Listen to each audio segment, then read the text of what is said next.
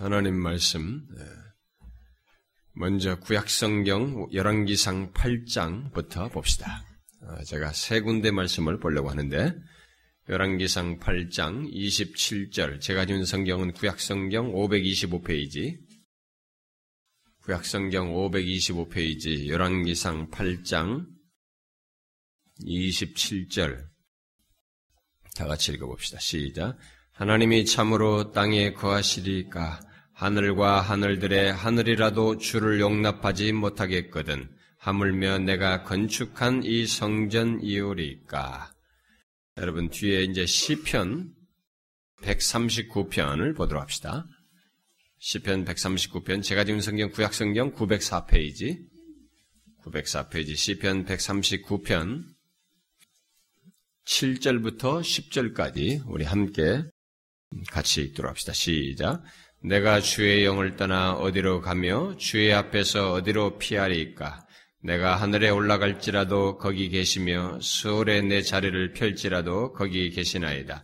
내가 새벽 날개를 치며 바다 끝에 가서 거주할지라도 거기서도 주의 손이 나를 인도하시며 주의 오른손이 나를 붙드시리이다. 자, 한 군데만 더 보겠습니다. 뒤에 예레미야서 예레미야서 23장 어, 예레미야서 23장 아, 제가 읽는 성경은 1088페이지 1088 어, 예레미야서 23장 23절과 24절 두 절을 같이 읽어봅시다. 시작. 여호와의 말씀이니라. 나는 가까운 데 있는 하나님이요 먼 데 있는 하나님은 아니냐? 여호와의 말씀이니라. 사람이 내게 보이지 아니하려고 누가 자신을 은밀한 곳에 숨길 수 있겠느냐? 여호와가 말하노라. 나는 천지에 충만하지 아니하냐? 우리가 계속해서 어, 이 시간에 살피는 말씀은 어, 하나님이 어떤 분이신가라는 것에 대해서 그 신론에 대해서 살피고 있습니다. 어, 지난 시간은 하나님은 측량할 수 없는 무한하신 하나님이심을 성경이 하나님이 무한하시다라고 하는 이 사실을 주로 시간과 공간에 빗대어서 묘사를 하고 있기 때문에 그래서 일단 먼저 시간과 관련지어서 말한 것, 곧 하나님은 시간의 제한을 받지 않으시는 분이시라고 하는 사실, 그래서 영원하신 하나님이시라고 하는 것, 바로 성경이 묘사되어 있는 영원하신 하나님에 대해서 살폈습니다.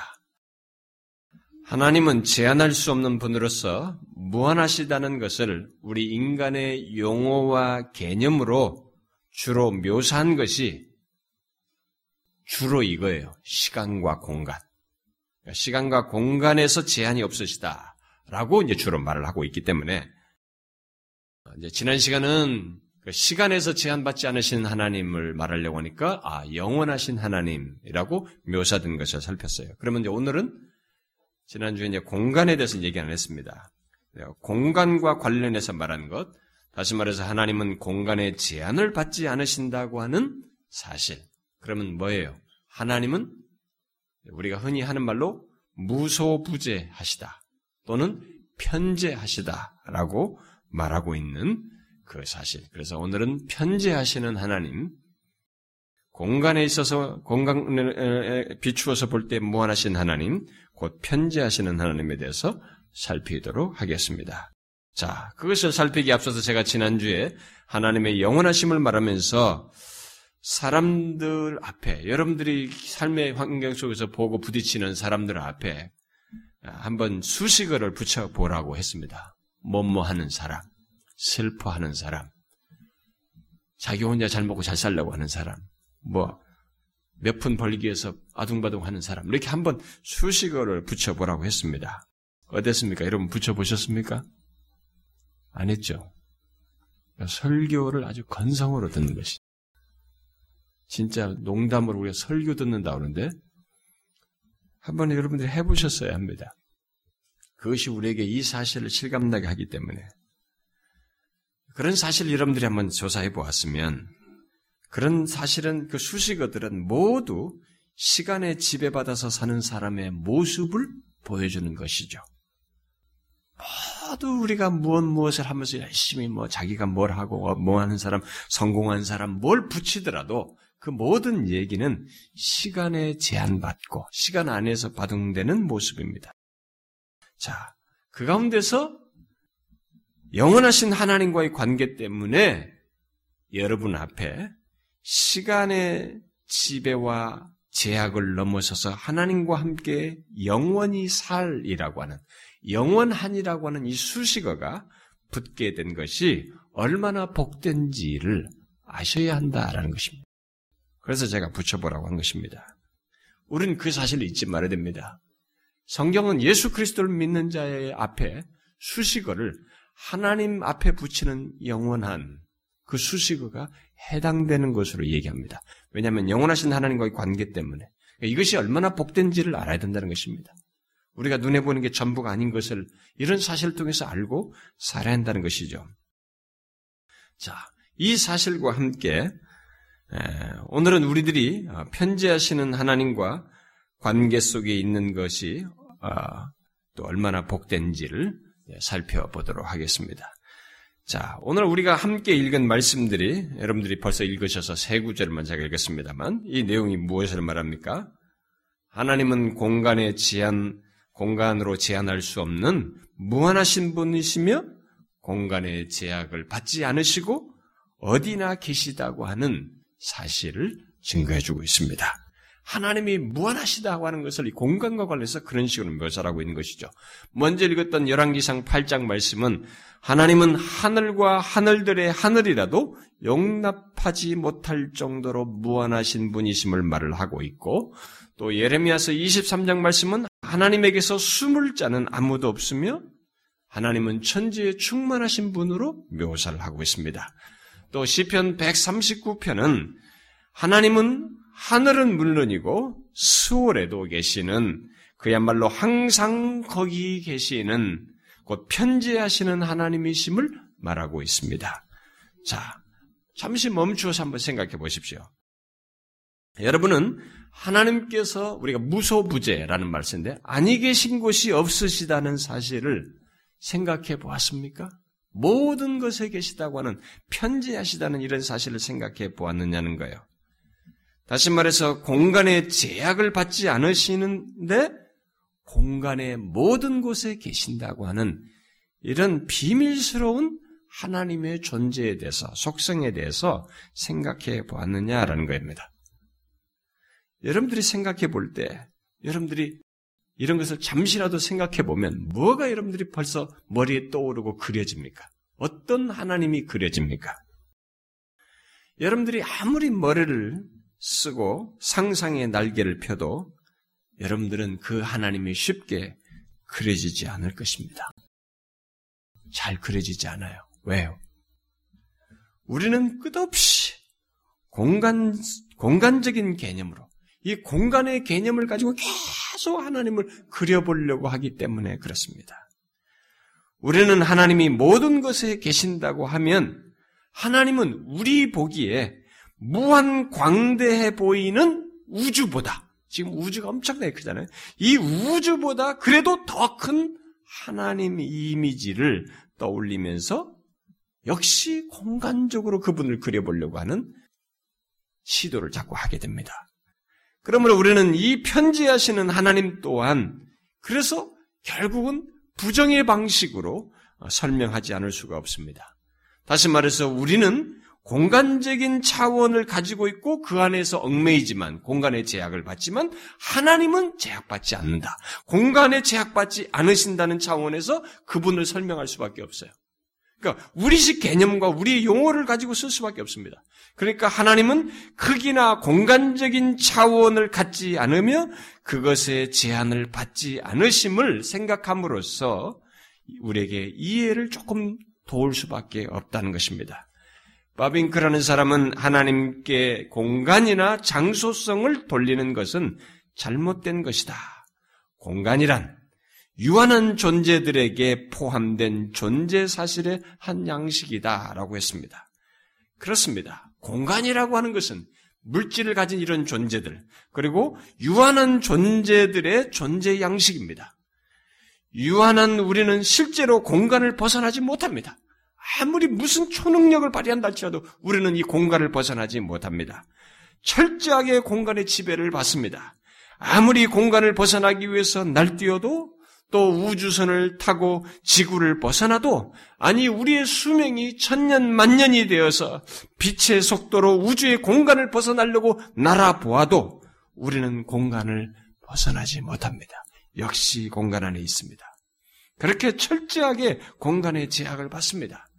특히 우리들은 공간을 이동하는 만큼 우리가 여러분들이 미국을 가면 가는 것만큼 10시간 이상의 시간을 걸리며 또 공간에 머무는 만큼 시간을 소비하게 됩니다.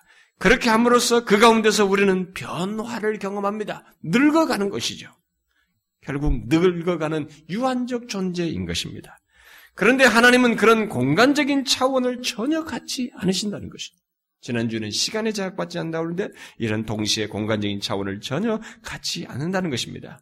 그래서 한 신학자는 하나님의 편재성을 이렇게 정의했습니다. 하나님은 크기나 공간적인 차원을 갖지 아니하시며 라고 한 뒤에 더 나아가서 하나님은 모든 공간에 자신의 전 존재로 현존하시며 모든 공간에 자신의 전 존재로 현존하시며 또한 각각의 상이한 장소에서 미국, 아프리카, 한국, 뭐 어디, 우주, 어디, 이런 각각의 상이한 장소에서 상이하게 행동하신다.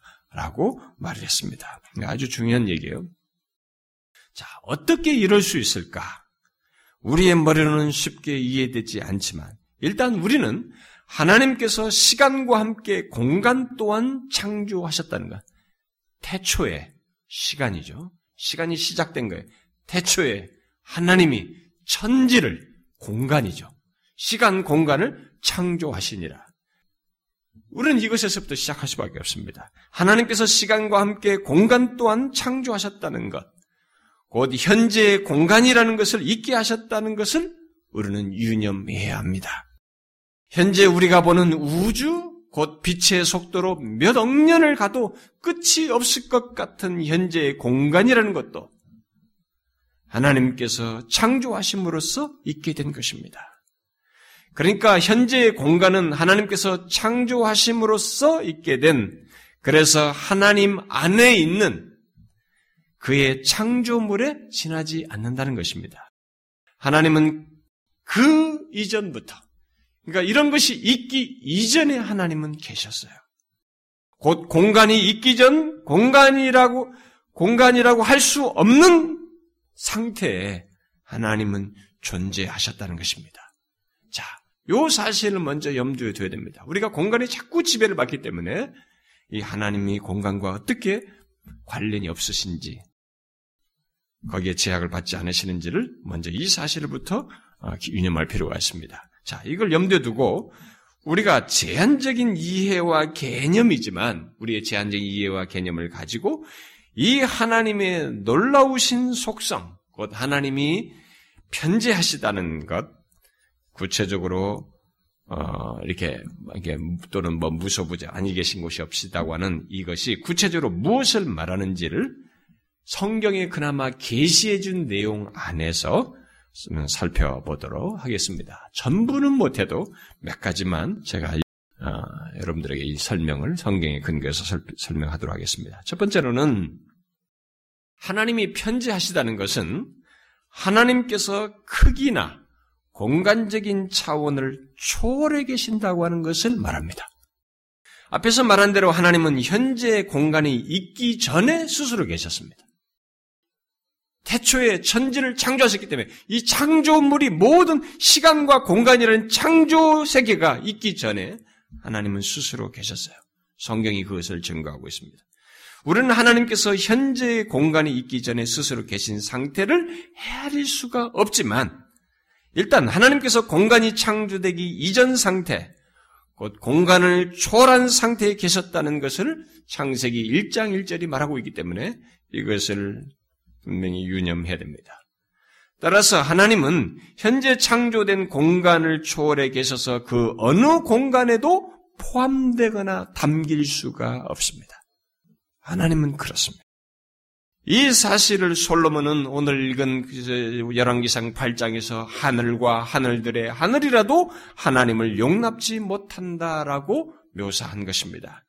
우리 인간이 생각할 수 있는 가장 큰 것은 바다도 엄청 크죠. 우리가 이 지구상 바다, 뭐 지구도 크고 그렇습니다. 무슨 태양계도 크고 그렇습니다. 그런데 가장 우리가 있는 최고의 큰 것은 하늘이에요. 그런데 하늘과 하늘들의 하늘이라도 곧 우리가 생각할 수 있는 가장 큰 것이라도 하나님을 포용할 수 없다라고 고백한 것입니다. 이렇게 말할 때 여러분 중에 어떤 사람은 여전히 그러면 하나님은 얼마나 크실까? 라고 또 생각할지 모르겠어요. 그래서 하나님이 자신의, 자신을 무한히 확장시키셔서 자기를 계속 확장시키셔서 무한하고 끝없는 공간에 존재하시는 것으로 결국 공간적인 차원에서 하나님을 생각할지 모르겠습니다. 특히 하나님께서 두 팔로 우주를 감싸는 모습을 그린 이 그림들이 어려서부터 봐왔기 때문에 교회 다니는 사람들은 그런 것을 연상하면서 하나님을 우주보다 더 큰 공간과 더 큰 영역을 영역으로 이렇게 생각하는 일을 할지도 모르겠습니다. 이런 생각들은 여전히 하나님을 공간적인 존재로 또 공간에 속한 존재로 생각하는 것입니다. 그러나 다시 말합니다만 하나님은 크기로 생각할 수 없습니다. 종종 성경에서 하나님은 광대하시다라는 이런 표현을 쓴 것을 보게 되는데 사실 하나님이 광대하심은 크기를 말하는 것이 아닙니다. 오히려 위대하시다는 것을 표현한 것인데 스스로 어, 계시는 하나님께서 어디나 충만히 거하실 수 있는 하나님의 능력을 주로 표현한 것이라고 볼 수 있습니다. 하나님은 광대하시다라고 했을 때 하나님은 어디에나 충만히 거하실 수 있는 하나님의 능력을 말한다는 것입니다. 하나님은 우리가 생각하는 크기나 공간과 상관이 없이 존재하시는 분이시기 때문입니다. 하나님은 우리처럼 물질을 가지고 계시지 않는 영이시기 때문에 그렇게 공간의 제약을 받고 거기에 존재하는 분이 아니시라는 것이죠. 하나님, 신이시기 때문에. 그래서 흔히 어린아이들이 하나님은 천지를 창조하시기 전에 어디 있었어요? 이렇게 묻어요.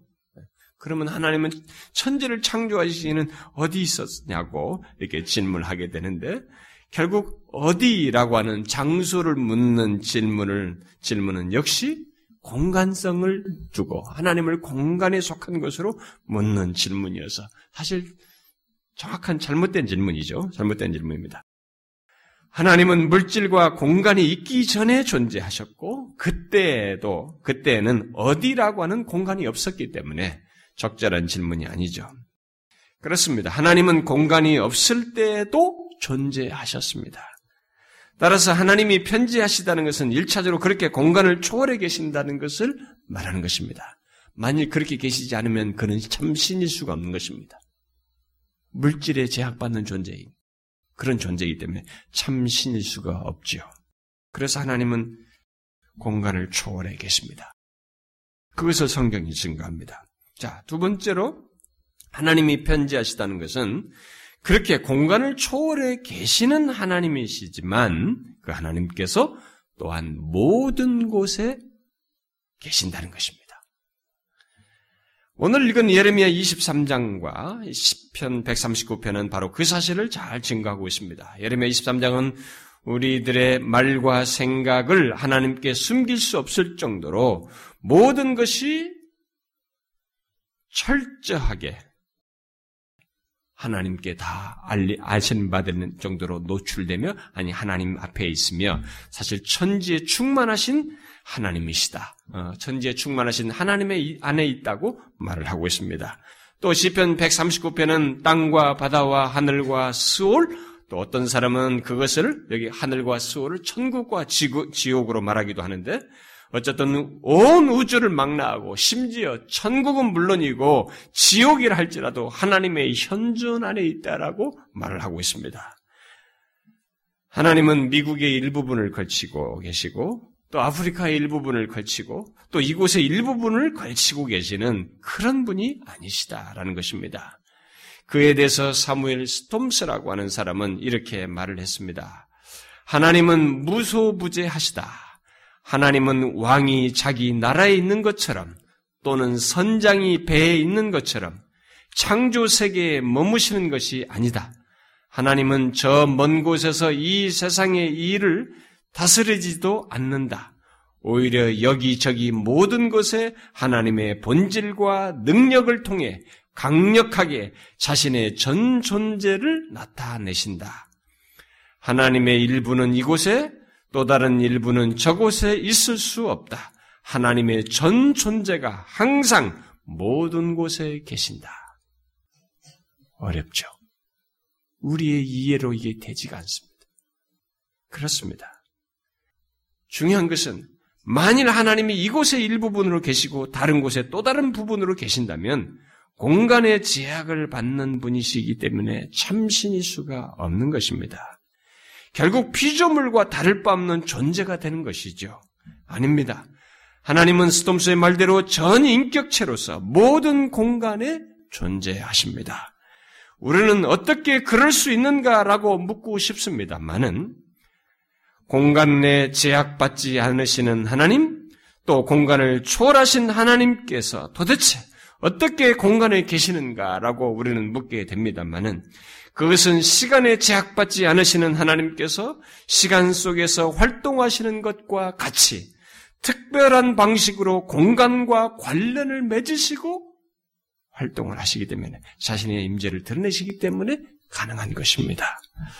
그러니까 하나님은 우리 인간이나 다른 피조물들이 공간과 관련, 관련되는 것과 전혀 다른 차원에서 자신을 공간과 관련시키고 계신다는 것입니다. 그래서 우리는 성경에 하나님을 공간적인 용어를 써서 묘사를 하고 있는 것입니다. 그야말로 공간 안에서 움직이는 우리 인간의 용어로 곧 신인 동영론적인 표현을 써서 묘사를 하고 있는 것입니다. 예를 들어서 하나님께서 하늘에서 내려오셨다, 강림하셨다, 이런 표현을 쓰고 또 동산을 거니셨다. 또 다양한 곳에 나타나시고 이스라엘 백성들 가운데 거하셨다. 라는 등등의 표현을 말하게 되는 것입니다. 우리는 그런 표현을 문자적으로 생각하면 안 되는 것입니다. 많은 사람들이 그렇게 생각을 합니다. 그렇게 생각하면 안 됩니다. 왜냐하면 하나님은 어디에나 계시기 때문이에요. 따라서 어떤 특정한 장소들을 따라서 공간적으로 이동하는 그런 분이 아니시기 때문에 그렇습니다. 그러면 하나님께서 도대체 내려오신다, 하늘로부터 내려오시고 강림하신다고 하는 이런 표현들은 도대체 뭐냐? 그런 표현들은 하나님께서 어디, 어디나 계시지만, 아니 계신 곳이 없으시지만, 은혜로 또는 심판으로 행하시는 것에 대한 특별한 나타내심을 은유적으로 표현한 것입니다. 달리 말해서 하나님께서는 어디나 계시지만 어떤 특정한 대상, 그리고 어떤 특정한 장소의 그 대상에 대해서 다른 방법으로 존재하시고 또 다르게 행동하시는 것을 표현하는 것이다. 이 말입니다. 그러니까 하나님께서는 어떤 장소의 어떤 대상들을 심판하시기 임하시는 것으로 말을 했을 때, 예를 들어서 니느웨다, 아니면 이스라엘 백성이다, 어디다, 그 이스라엘 백성들 가운데 이집트다, 거기에 그들 대상에 임하셨다, 그 장소에 심판하기 임하셨다라고 말했을 때, 하나님께서 다른 방법으로 자신의 현존을 나타내시고 다르게 행동하시는 그들에 대해서 어디나 계시지만 그들에 대해서 다르게 행동하시며 다르게 자신의 현존을 나타내시는 것을 말하는 것이에요. 그것은 그 장소, 그 대상들에게 다른 방법으로 현존을 나타내는 것이고 다르게 행동하는 것이지 하나님이 자신의 전 존재를 다른 데서 이동해서 거기에 머무는 것으로 설명할 수 없다는 것입니다. 여러분들은 제가 지금 신론에 대해서 하나님에 대해서 얘기하는 이런 모든 내용들에 대해서 여러분들에게 더 쉽게 설명할 수도 있고 더 재미있게 설명할 수도 있지만 사실 우리는 이해 영역이 미치지 않는 요소가 있기 때문에 제가 설명하는 데는 한계가 있습니다. 예수 믿는 사람들이 교회 다니면서 사실 이런 내용들을 체계적으로 배우지 않고 특별히 설교로서는 거의 듣질 않기 때문에 용어만 하나님이 어디 계신다 몇 번의 얘기만 그 내용의 실체를 상세히 듣질 않기 때문에 사람들이 좀 어려워하지만 그러나 반드시 알아야 돼요. 예수 믿는 것은 성경에 계시다 이런 진리를 알고 진리 안에서 풍성한 삶을 살도록 하기 위함이지 내 주도적으로 교회 왔다 갔다 하고 복받고 잘 살기 위해서 믿는 게 아니란 말이죠. 여러분들과 제가 이해가 안 되지만 이 부분을 생각해 봐야 돼요. 이렇다는 것을 알아야 돼요. 어디나 계셔요. 그런데 어디 임하셨대요? 뭐예요? 심판하기 위해서 임하셨든지, 뭐, 복을 주기 임하셨든지, 응? 때로는 심판을 위해서 임하시고, 또 어느 때는 복을 주기 위해서 임하시기도 합니다. 또 어느 때는 단지 우주를 주관하시고, 하나님께서 의도하신 대로 운행하도록 하기 위해서 임재하죠. 온 땅에, 온 하늘의 별도 우주에 자신이 임재를 드러내신 것으로도 묘사를 해요. 그런 것들은 뭐예요? 각각 다른 현조를 드리는 것입니다. 어디나 계시면서 다르게 다른 방법으로 자신의 현존을 나타내는 것을 말하고 있다는 것입니다. 이동하는 게 아니라는 것이죠. 공간적 이동이 아니라는 것이죠. 이런 사실은 하나님께서 어, 모든 피조물 안에 똑같은 방식으로 똑같은 의미로 계시는 것이 아니라는 것을 말해주는 것이죠. 그런 표현들은. 그래서 바빙크는 그에 대해서 이렇게 말했습니다. 참으로 모든 것이 그 안에, 곧 하나님 안에 있지만 모든 것이 그와 함께 있는 것은 아니다. 하나님께서는 그가 하늘에 거하듯이 땅에 거하는 것이 아니며, 그래, 우리가 하늘에 계신 아버지 이렇게 말하죠. 그렇게 하는 것처럼 하나님께서 그가 하늘에 거하듯이 땅에 거하는 것이 아니며, 사람 안에 있듯이 동물 안에 있는 것이 아니고, 경건한 자에게 있듯이 악한 자에게 있는 것이 아니며 악한 자도 하나님의 현존 안에 있어요. 그러나 경건한 자에게 있는 방식이 또 달라요. 방법을 달라요. 더 친밀하게 다른 방법으로 대하시는. 그리스도 안에 있듯이 교회 안에 계신 것도 아니고 피조물들은 그들 안에 하나님이 거하시는 방식에 따라 다 구별된다. 좀씩 다르다는 것이죠.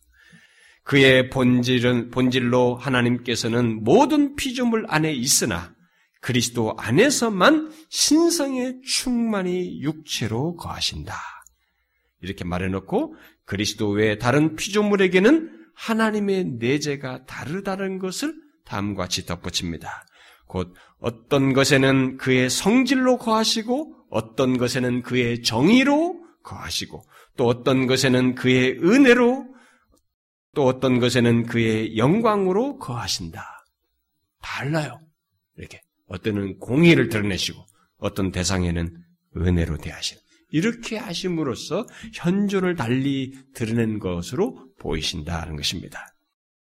여러분 지금 말하는 것이 무엇인지 아시겠죠? 성경에 하나님께서 강림하시고 내려오셨다는 등의 표현은 하나님께서 공간과 특별한 관계를 가지시고 어디나 계시면서 어떤 특별한 대상과 장소에 대해서 다르게 나타나셔서 그 대상과 장소를 장소에 다르게 행동하시는 것 말하는 것이지 실제로 공간적 이동이 아니라고 하는 것 그래서 우리의 공간적인 개념을 조금이라도 하나님께 대입시키려고 하는 이 유혹에 빠져서는 안 된다는 것입니다. 하나님은 어디나 계시면서 어떤 곳에 어떤 대상에는 심판, 어떤 대상에게는 은혜, 어떤 대상에게는 전, 우주 같은 데는 전체를 양, 운행하신 걸 돌보시는 것 차원에서 이렇게 유지시키는 차원에서 이렇게 각각 다르게 자신의 임재를 드러내십니다. 그것을 그렇게 다양하게 표현을 하고 있는 것입니다. 자, 그렇다면 제가 여러분들의 이해를 설명하려고 자꾸 반복을 하고 있습니다만 잘 이해를 해보세요. 자, 그렇다면 어떤 사람은 질문할 수 있을 거예요.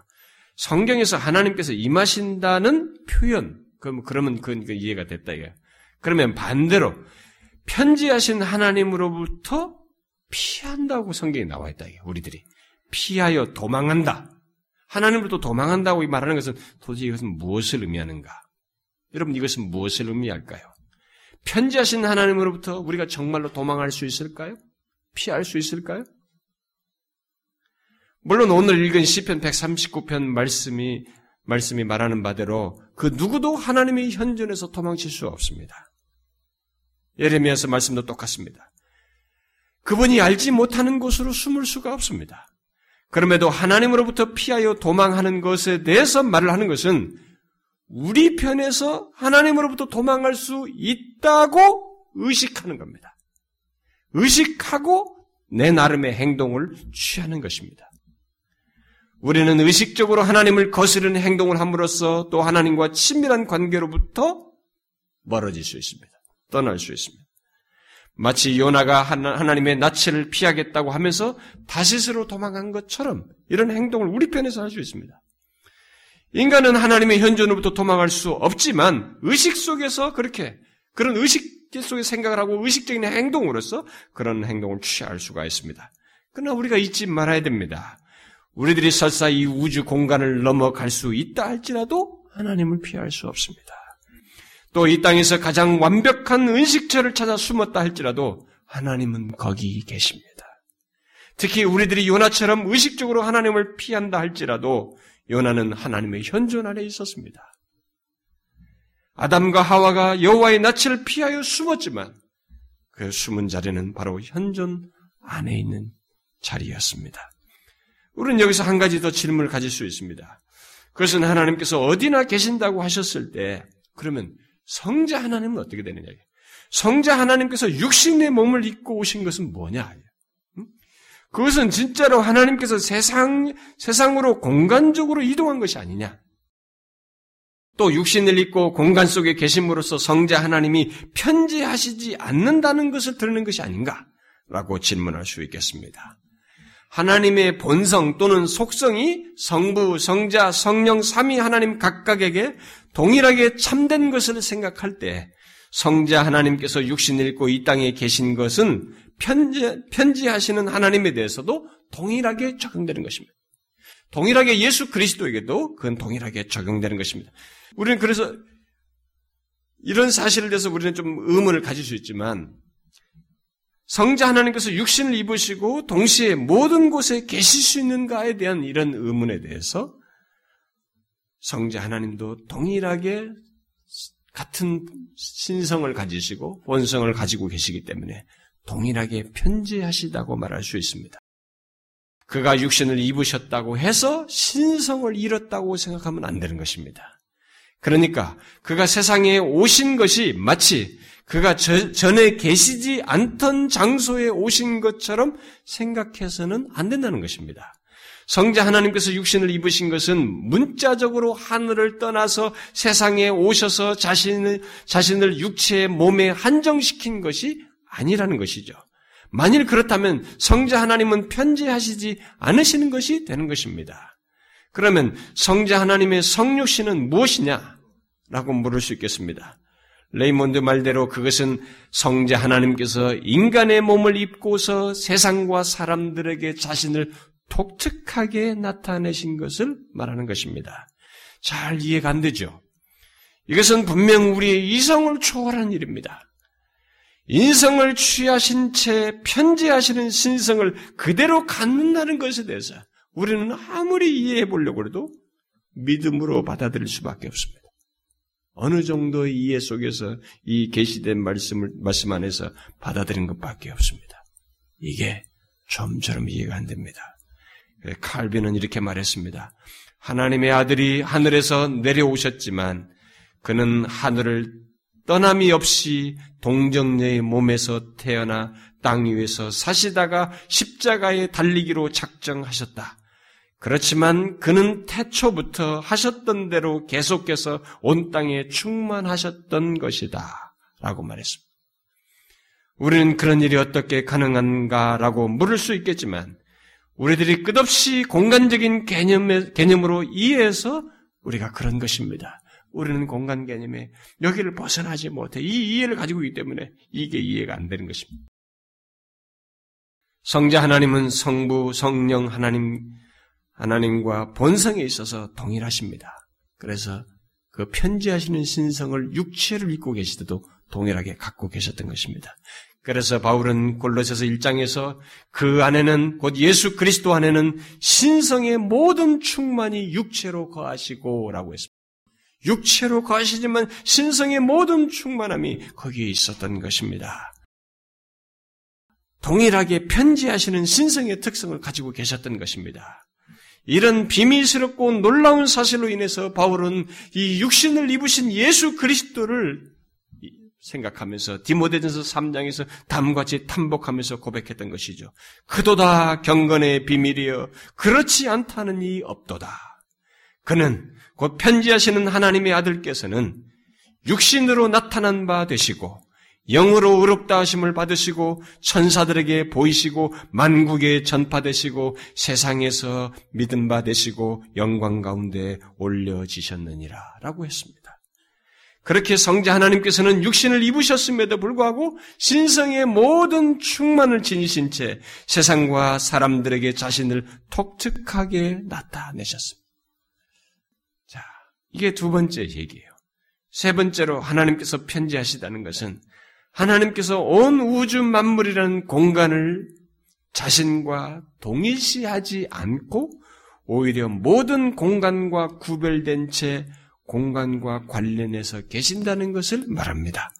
앞에서 말한 대로 온 우주 만물이라는 공간은 하나님께서 창조하셔서 있게 된 것입니다.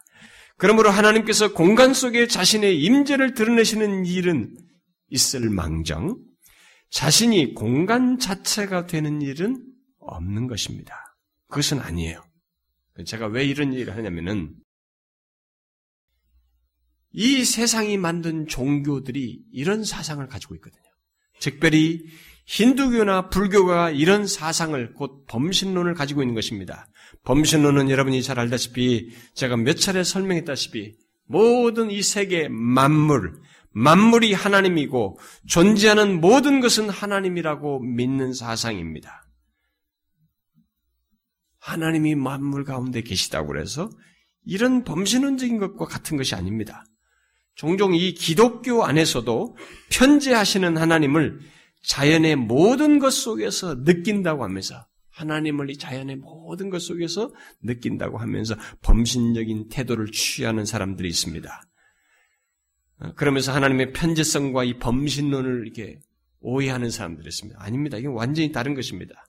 하나님께서 편지하시다는 것은 하나님께서 자신이 창조한 우주 만물이나 공간과 구별되어 계시면서 그 모든 공간 속에서 자신의 현존을 나타내시며 동시에 이 공간과 우주 세계를 주장하시는 것을 말하는 거예요. 이것을 주관하시는 것을 말하는 것입니다. 자신은 주체예요. 이건 개체입니다. 주체로서 모든 걸 주장하시는 걸 말합니다. 기독교 안에 들어온 범죄 신론적인 과정 신학자들이 우주 안에 있는 비인격적인 기운과 하나님을 동일시하거나 우주의 하나님의 몸, 우주를 하나님의 몸체로 동일시하는데 그것은 하나님의 인격과 우주 만물이 하나님에 의해서 창조됐다는 사실을 부정하는 것입니다. 마치 스타워즈에 나오는 포스 같은 거. 이 기가 있다, 우주에 무슨. Force be 할 때. 그런 것을 하나님과 동일시, 그 신으로 취급하는 아닙니다. 전혀 달라요. 하나님은 자신이 창조한 물질적 우주와 동일한 존재가 아니라 자신이 창조한 모든 창조부로부터 구별되셔요. 오히려 주장하시죠. 바울은 사도행전 17장에서 당시 아테네 사람들에게 다음과 같이 말했습니다. 우주와 그 가운데 있는 만물을 지으신 하나님께서는 천지의 주제시니 손으로 지은 전에 계시지 아니하시고 또 무엇이 부족한 것처럼 사람의 손으로 섬김을 받으시는 것이 아니니 이는 만민에게 생명과 호흡과 만물을 친히 주시는 이심이라라고 했습니다. 하나님께서 피조물과 구별되어 있지 않으면 만민에게 사람들에게 생명을 주시거나 호흡을 주시거나 또 그들에게 그건 물론이고 만물을 친히 주실 수 없는 것입니다. 그럴 수 없습니다. 하나님은 창조주실 뿐만 아니라 자신이 창조한 모든 것을 주장하시는 분이십니다. 그러므로 우리는 설사 하나님이 아니 계신 곳이 없다 해도 또 그가 모든 만물을 창조하여 그 모든 것을 친히 주장하시며 자신의 손길을 드러내신다 할지라도 하나님과 우주는 구별되는 것입니다. 단지 성경은 하나님은 자신이 만드신 우주 가운데 어디나 계시고 활동하시는 하나님, 곧 하나님의 내재성을 말하면서 동시에 자신이 피조물도 아니고 물질이 아니시기에 자신이 창조한 우주와 본질적으로 구별되신다고 하는 하나님의 초월성을 함께 말하는 것입니다. 하나님의 내재성과 하나님의 초월성. 이 두 개는 굉장히 중요한 것입니다. 성경이 계시하고 있는 이 사실은 굉장히 중요한 것입니다. 오늘 읽은 예레미야 23장 24절 같은 말씀에서 하나님께서 천지에 충만하시다고 말한 것도 바로 하나님의 내재성을 말하지만 곧 물질과 물질적 우주가 하나님의 현존 안에 있음을 말하는 것이지만 조금 전에 이 바울의 아테네, 아테네 사람들에게 말한 내용은 하나님의 초월성을 말하는 거죠. 이게 성경은 내재성과 초월성을 함께 말하는 것입니다. 우리는 하나님의 편지하심과 관련해서 이 내재성과 초월성을 함께 유념해야 됩니다. 이 두 개 중에 하나를 빼버리면 다 치우쳐요. 실제로 오늘날 교회 안에 기독교 안에 예수 믿는 사람들 중에 초월성을 배제하고 초월성을 무시하고 내재성에 너무 하나님 우리 가까이의 공기와 모든 삶 가운데서 우리 가까이 계시는 하나님만 너무 파다 보니까 어디요 범신론적인 게 빠지잖아요. 그 기독교 안에 그래서 신, 신비주의에 빠져들어요. 하나님을 경험하겠다고. 또 반대로 이런 내재성을 가까이 계시는 하나님을 너무 무시, 경시하고 하나님의 초월성만 생각하는 사람들은 대체적으로 뭐예요? 메마른 정통주의에 빠지거나 또 형식주의에 빠지거나 이론적인 사변적인 신앙을 하게 되는 것입니다. 기독교는 이 두 가지 함께 같이 있어야 돼요. 성경이 똑같이 말하고 있는 것입니다. 지금까지 살핀 내용을 듣고 난 뒤에 여러분 중에 성경 지식이 있는 사람들은 성경에서 말하는 또 다른 얘기를 여러분 질문할지도 모르겠습니다. 하나님과의 거리감 문제. 성경에 보면 하나님과의 거리감에 대해서 이건, 이건 도대체 뭐, 뭐냐? 주로 죄로 인해서 하나님과 거리가 생기고 하나님과 우리 쌀을 갈라놓게 된다는 등의 이런 표현이 있는데 그것은 도대체 무엇을 말하느냐라고 묻고 싶을지 모르겠어요. 성경에서 죄가 하나님과 우리 사이를 갈라놓는다. 이렇게 거리감이 있는 것으로 말하는 이런 것은 물론 물리적인 공간적인 갈라놓음을 말하는 것이 아닙니다. 물리적으로 공간적으로 하나님과 멀어진다는 것이 아닙니다. 영적으로 그렇다는 것이죠. 영적으로 그렇다는 것이. 그러므로 우리들이 하나님으로부터 멀어져 있다는 것은 쉽게 말하면 물리적으로 하나님으로부터 멀어진 것이 아니고 여전히 그의 현존 안에 똑같이 여전히 있습니다. 있지만 그럼에도 불구하고 우리들이 하나님과 영적으로 부조화 상태에 있다는 것이죠. 도덕적 성품이 하나님을 닮지 않았다는 것을 그렇게 묘사를 하는 것입니다. 그래서 토저라는 사람은 이런 말을 했습니다. 하나님은 죄인으로부터 1cm도 떨어져 계시지 않는다. 그런데도 하나님은 죄인으로부터 멀리 계신다. 하나님은 무소부지하시기 때문에 즉 어디나 계시, 계시고 모든 곳에 옆에 계시기 때문에 그분과 죄인 사이에는 공간적 차원의 거리가 아닌 성품적 차원의 거리가 존재한다. 그러면서 죄인이 오 하나님 예수의 이름으로 저를 구원하시고 저를 용서하소서라고 기도할 때 그는 하나님을 높은 보좌에서 내려오시도록 부르는 것이 아니다. 하나님은 이미 죄인이 있는 곳에 계신다. 라고 말했습니다. 제가 오늘 이 얘기하는 것을 이 편지하시는 하나님 여러분들이 이해를 잘 하셔야 하나님에 대한 이해와 하나님에 대한 신앙 행위가 완전히 달라질 수 있습니다. 기도할 때나 예배할 때나 모든 태도가 달라져요, 이게. 그래서 제가 뜸들이는 것입니다. 조금 설명을 계속 여러분들이 하는 것입니다. 이건 아주 중요한 겁니다. 예수 믿는 사람들이 이 무소부지하시는 편지하시는 하나님을 모르기 때문에 모든 게 신앙이 경솔하고 그리고 너무 형식적이에요. 멀리 있는 하나님을 잡아 끌어내는 거예요. 아니에요. 이 사람 말대로입니다. 우리는 떠난 적이 없어요. 그분 앞에 있는 것입니다. 하나님과 우리 사이의 거리감은 그저 죄로 인해서 우리의 영적인 상태 또 도덕적인 성품이 하나님을 닮지 않아서 생긴 것을 얘기하는 것이에요. 그래서 우리만 멀게 느끼는 겁니다. 이상스럽게 죄를 범한 자는 여러분 우리끼리 오잖아요.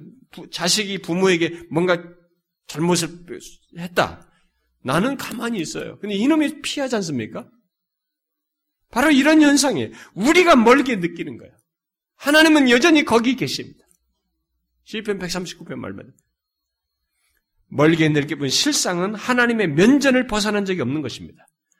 그러므로 반대로 우리가 하나님께 가까이 나가는 것도 나간다는 것도 같은 것입니다. 가까이 나간다, 하나님의 얼굴을 구한다는 것은 물리적인 개념으로 좁히는 것을 말하지 않습니다. 우리가 죄를 통해하여 겸손히 나아가는 것을 얘기하는 것이죠. 영적으로 그런 태도를 취하는 것을 얘기하는 것이지, 물리적인 공간 개념으로 좁혀지는 걸 말하는 것이 아닙니다. 그래서 누구든지 통해하며 하나님께 나가면 또 하나님을 간절히 찾으면 그는 하나님을 하나님이 멀리 계시지 않고 바로 자기 눈앞에 계신 것을 경험하게 되는 것이에요. 그래서 높은 산 정상에 가면 하나님과 더 가까이 있는 거 아닙니다. 거기 올라가야 더 가까이서 하나님과의 내통을 할 거라고 생각. 우리는 바로 그분 앞에 있습니다. 바빈 그런 사람이 다음과 같이 말했습니다. 그러므로 하나님께서 어떤 특정한 장소에 계신 것 같이 생각하지 말라. 그는 네가 마땅히 되어야 할 자로서 너와 함께 하신다. 만일 네가 선하면 그도 선하게 보일 것이다. 우리가 그렇게 느낀다는 것이죠. 만일 네가 악하면 그가 무섭게 보일 것이다. 하나님은 여전히 거기 계신데 내가 악하니까 그렇게 스스로 느껴요. 그래서 거리감을 막 영적인 면에서 도덕적인 면에서 이런 거리감을 스스로 느껴요. 만일 네가 선하면 그는 돕는 자로, 만일 네가 악하면 그는 복수자로 보일 것이다. 그러니까 하나님은 우리들이 하나님의 현존에 있음에도 불구하고 우리들의 영적 상태에 따라서 이 거리감을 달리해서 느낀다고 이렇게 말하는 것이죠. 그러면서 그가 계속해서 말합니다.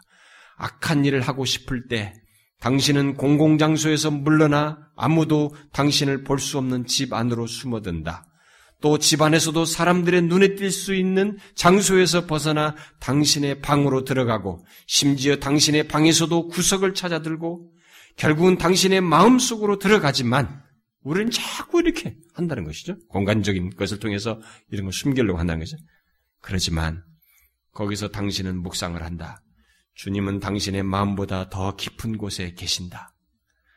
따라서 어디로 피하든지 거기에 주님은 계신다.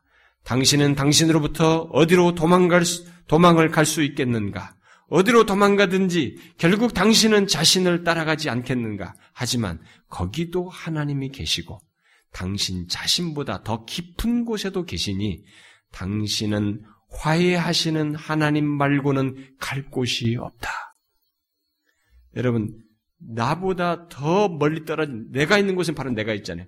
그런데 나보다도 더 훤히 아시고 그분의 면전에 우리가 있다는 것이에요.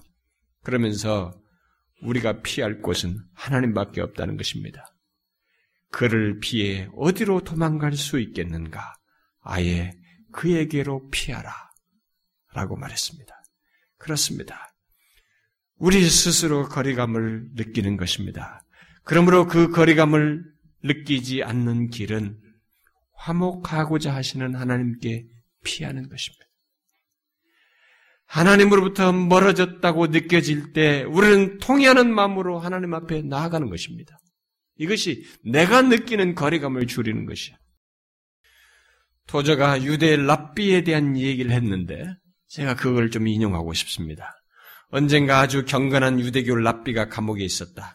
간수는 이 늙은 랍비에게 관심이 많았다. 그는 랍비에게 가서 랍비여 당신에게 신학적 질문을 하나 하고 싶습니다라고 했다. 나는 당신들이 믿는 성경을 읽다가 의문이 생겼습니다. 당신은 하나님이 모든 것을 아신다고 믿습니까? 라고 물었다. 그러자 랍비가 물론이지요라고 대답했다. 그렇다면 어찌하여 하나님께서 아담에게 네가 어디 있느냐라고 물으셨습니까? 아담이 어디 있는지 아셨다면 왜 그분이 물으셨습니까? 젊은 양반, 그것은 문제될 것이 없어. 하나님이 아담아 네가 어디 있느냐라고 물으신 까닭은 아담이 어디 있는지 모르시기 때문이 아니었어. 하나님이 그렇게 물으신 것은 아담 스스로가 어디에 있는지 모르기 때문이었어. 하나님이 하나님의 질문은 아담을 위한 것이었다오. 하나님이 아니라 아담이 자기가 어디 있는지 몰랐던 거요. 하나님은 아담이 어디 있는지 아셨지만 아담은 자기가 어디 있는지 몰랐다. 아담은 하나님과 소원한 관계에 빠지고 말았다. 하나님과 죄로 인해서 거리감을 멀어지면 자기가 어디 있는지도 몰라요. 모른다는 것입니다. 우리들이 죄를 지으면 하나님과의 거리감을 느낌으로써 자신이 여전히 편지하신 하나님 앞에 있다는 것을 모르고 아담처럼 숨으려고 하고 또 자신이 어디에 있는지 모르는 일이 생긴다는 것입니다. 그러나 여러분 하나님은 시편 139편 8절 말씀대로 하나님은 어디를 계신지 항상 거기 계십니다. 러프란 셰퍼가 거기 계시는 하나님이 이 139편 9절 8절까지 말한 것이에요. 어디를 가든 거기 계시는 하나님. 그분은 변전을 벗어나지 못한다는 거예요. 그저 죄로 인한 우리의 느낌 때문에 하나님이 멀리 있다고 생각하고 또 그, 그를 피할 수 있다고 생각하면서 피하려고 노력을 하는 것 뿐입니다. 자, 여러분은 지금까지 말한 하나님의 편지하심에 대해서 듣고 여러분들에게 결론적으로 떠오르는 생각이 무엇입니까? 뭐가 떠오르십니까? 하나님을 피할 수 없다, 속일 수 없다는 생각을 하면서 두려운 마음이 들었습니까? 반대로, 아, 내가 어디 계시든지 하나님이 거기 계시는구나라고 생각하면서 위를 얻었습니까? 몇 가지 자연스럽게 생각되는 것을 덧붙이고 싶습니다. 세 가지만 제가 간단히 결론적으로 덧붙이고 싶습니다. 첫 번째는 내가 어디에 있든 이 하나님이 편지하시다는 사실은 내가 어디에 있든 내가 무슨 일을 당하든 바로 편지하시는 하나님의 현존 안에 있다는 사실 때문에 안심과 위로가 됩니다. 여러분과 제가 정령 이 하나님을 안다면 우리는 어디에 있든지 무슨 일을 당하든지 진실로 안심하고 위로를 얻게 될 것입니다. 진실로 편지하시는 하나님을 믿고 사는 사람은 그러게 할 것입니다. 두려워하지 않아도 된다는 것입니다.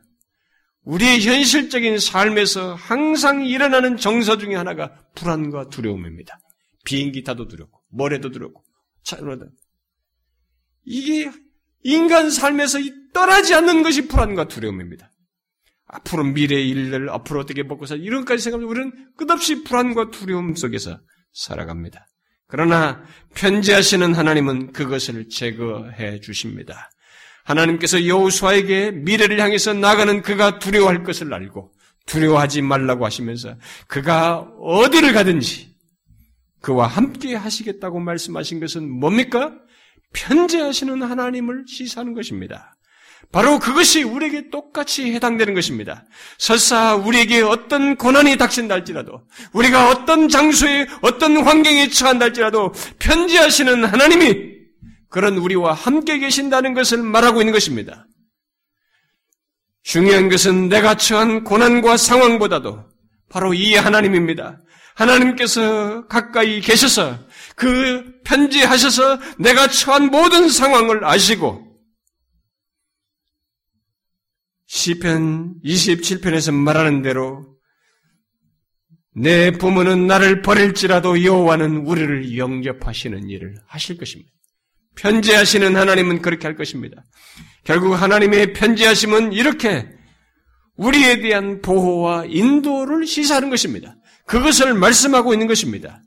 실제로 이사야 43장은 하나님의 보호하시는 편지하심에 대해서 잘 증거하고 있습니다. 야고바 너를 창조하신 여호와께서 지금 말씀하시느니라. 이스라엘아 너를 지으신 이가 말씀하시느니라. 너는 두려워하지 말라. 내가 너를 구속하였고 내가 너를 지명하여 불렀나니 너는 내 것이라.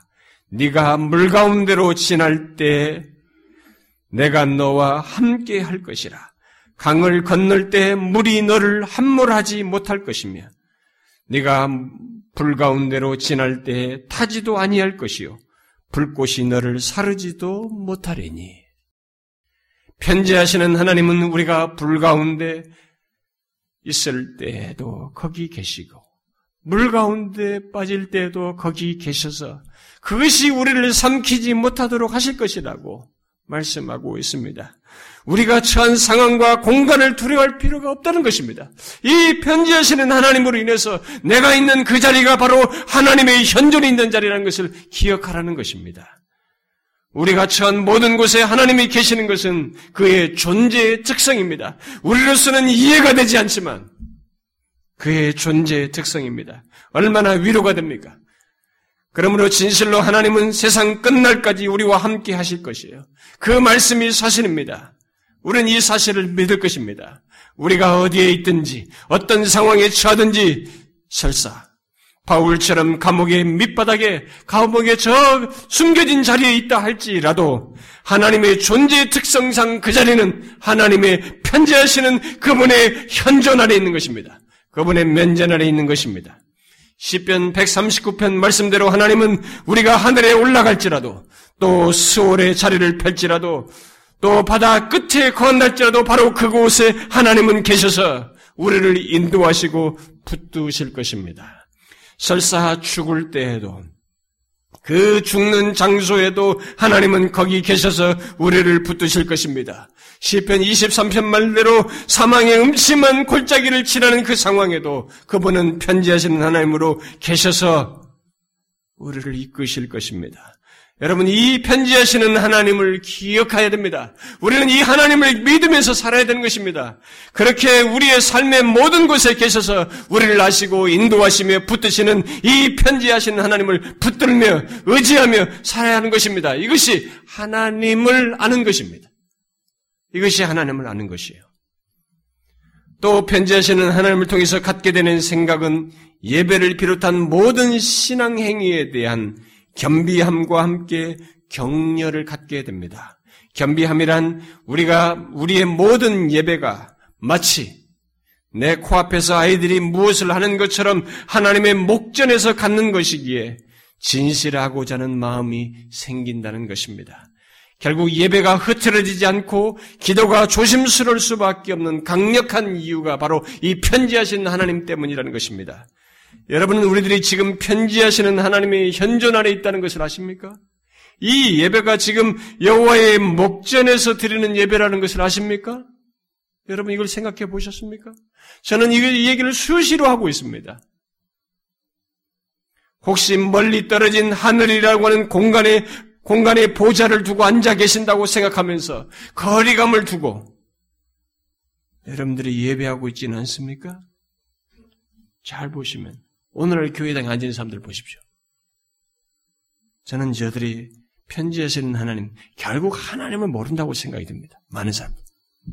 예배하면서 딴청 피우고, 잡담하고, 요즘은 휴대폰까지 들고 와서 이거 해요. 아예 좁니다. 자요. 아니, 청와대 가서 졸겠어요? 여러분들? 상상할 수 없는 일입니다. 그러니까 우리를 하나님 어떻게 한다는 겁니까? 모른다는 것입니다. 하나님을 하나님을 알고 있지 않은 것입니다. 여전히 하나님을 공간적인 개념을 보는 것입니다. 하늘에서 이동하는 존재로 보는 것입니다. 아닙니다. 이 광대한 우주조차도 그분 자신의 존재에 있어서는 이것은 자신의 전제를 충만하게 채우는 것에 지나지 않은 피조물이에요. 그래서 어디든지 우리가 이해가 못 미치지만 어디든지 그분의 현존이 있는 것입니다. 그분 자신의 전 존재가 일부가 아닌 전 존재가 있는 것입니다. 그래서 우리의 예배하는 이 자리도 바로 하나님의 목전에서 드린 것입니다. 하나님은 편지하셔서 지금 이곳에 계십니다. 우리는 지금 그의 면전에서 예배하고 있습니다. 이것은 저의 말이 아닙니다. 오늘 읽은 말씀에 비롯해서 편지하신 하나님에 대한 모든 말씀이 이 사실을 증거합니다. 성경은 두세 사람이 모인 곳에 주님이 함께 계시다. 아, 이게 무슨 말씀이에요? 두 사람 모인 그룹이 이 땅에 수도 없이 많을 텐데, 여기도 모이고, 미국에도 모이고, 어디도 모이고, 아프리카도 모이고, 두 사람 모일 텐데, 다 모여서 함께 계신다. 도대체 무엇인가? 어디로 이동하신다는 것인가? 우리는 여전히 공간적으로 이해합니다. 편지하시는 하나님이에요. 자신의 전 존재를 각각의 장소에 다, 그 모이는 그 자리에 은혜로 드러내시는 것입니다. 아직도 여러분 이해가 잘 안 되시죠? 우리의 이 공간적인 이 제한된 이해를 깨뜨려야 됩니다. 최대한. 또 우리의 예배와 신앙 행위의 기대와 격려라고 말한 것은 우리의 예배와 기도가 또 여타의 신앙 행위, 행위 중 그 어떤 것도 이 편지하신 하나님 때문에 허공을 치는 것은 없다라는 면에서 우리는 기대와 격려를 얻게 됩니다. 우리가 은밀하게 섬기며 봉사하는 모든 것이 다 그렇습니다. 모두 하나님의 목전에서 행해지는 것입니다. 저는 우리 교회당에 예수 믿는 사람들이 우리 눈에 보이는 우리보다도 하나님의 목전에 있다는 것을 더 실감해야 된다고 믿습니다. 참 오늘날 교회들 목사에게 너무 목사가 좀 뭐 해주냐에 따라서 많이 달라지는 사람들이 있습니다. 여러분 잘 생각하시면 우리는 우리의 모든 은밀한 봉사와 숨김이 섬김이 다 하나님의 목전에 생해지는 것입니다. 그래서 시편 145편에서 여호와께서는 자기에게 간구하는 모든 자, 곧 진실하게 간구하는 모든 자에게 가까이 하신다고 그랬습니다. 누구든지 진실하게 간구하면 가까이 하셔요. 예수님께서 마태복음 6장에서 내 구제함을 은밀하게 하라. 은밀한 중에 보시는 너희 아버지께서 갚으시리라고 그랬습니다. 은밀한 중에 보시는 은밀한 우리는 은밀하게 하고 있는데 하나님의 현재는 거기 있어요. 보시고 있는 것입니다. 우리가 골방에서 기도할 때도 하나님께서 거기 계시며 은밀하게 구제할 때도 거기 계시는 것입니다. 아니 우리의 모든 신앙 행위가 바로 그분의 눈앞에서 행해지는 것입니다. 여러분 이 무소부지하시는 하나님 우리에게 우리에게는 신비스럽지만 신비스럽게 생각되는 편지하시는 하나님이지만 또 항상 그 하나님을 우리는 의식하고 예배하며 기도하고 봉사하고 구제하고 다른 신앙 행위들을 해야 하는 것입니다. 이 하나님을 의식하면서 예배해야 돼요. 그 예배 태도가 완전히 달라져요. 오늘날 진짜 한국 교회 상도들의 예배는 난장판이에요. 나는 그들이 하나님의 현존을 의식한다고 생각지 않아요. 우리는 완전히 고쳐야 됩니다. 우리는 물소무지하신 그분의 엄연한 현존에 있습니다. 그걸 못 믿거든 이미들 해도 됩니다만 하나님을 아는 자, 이 계시된 대로 믿는 자는 그렇게 할 것입니다. 그리고 자신의 모든 것을 아신 것 때문에 위로를 얻을 것입니다. 진실한 기도, 은밀한 기도를 하신다는 것 때문에 오히려 위로와 힘을 얻을 것입니다. 또 하나님의 편지하심을 생각할 때 갖게 되는 갖게 되는 생각은 거룩한 삶에 대한 동기부여입니다. 우리는 보통 누군가 보지 않고 알지 못한다는 것 때문에 죄의 유혹에 쉽게 빠집니다. 여러분, 우리들이 집에서 말하고 다투듯이 여기 교회에 와서 다른 사람들 앞에서 막 그렇게 똑같이 할 수 있어요? 못하지요. 왜요? 다른 사람들이 보니까. 그건 아십니까? 하나님께서 우리의 모든 것을 보신다는 것을 말입니다. 우리는 이것을 자꾸 잊습니다. 순간적으로 망각하게 됩니다. 우리가 이것을 생각해야 됩니다. 우리의 모든 말과 행동, 다툼, 거친 모습, 죄악된 다양한 행동들을 하나님께서 다 보십니다. 그 모든 것은 그의 면전에서 이루어지는 것입니다. 편지하시는 하나님의 목전에서 행해지는 것입니다.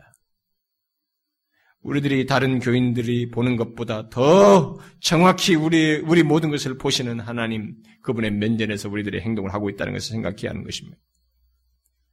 우리는 사사기나 열왕기서에서 이스라엘의 여호와의 목전에서 악을 행하였다는 말을 많이 읽게 됩니다.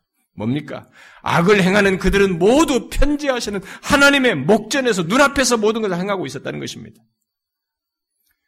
우리는 왕 앞에서 거친 말과 행동을 할 수 없는 것 이상으로 뭐 군대 갔다 온 남자들 같으면 사단장이 사단장 앞에 우리가 뭐 꾸물락거립니까? 꼼짝도 못합니다. 가만히 있어야 돼요. 사단장 앞에 있는 병사가 딴짓하지 못하는 것 이상으로 편지하시는 하나님을 생각해야 됩니다. 우리의 모든 것이 그의 목전에 있습니다.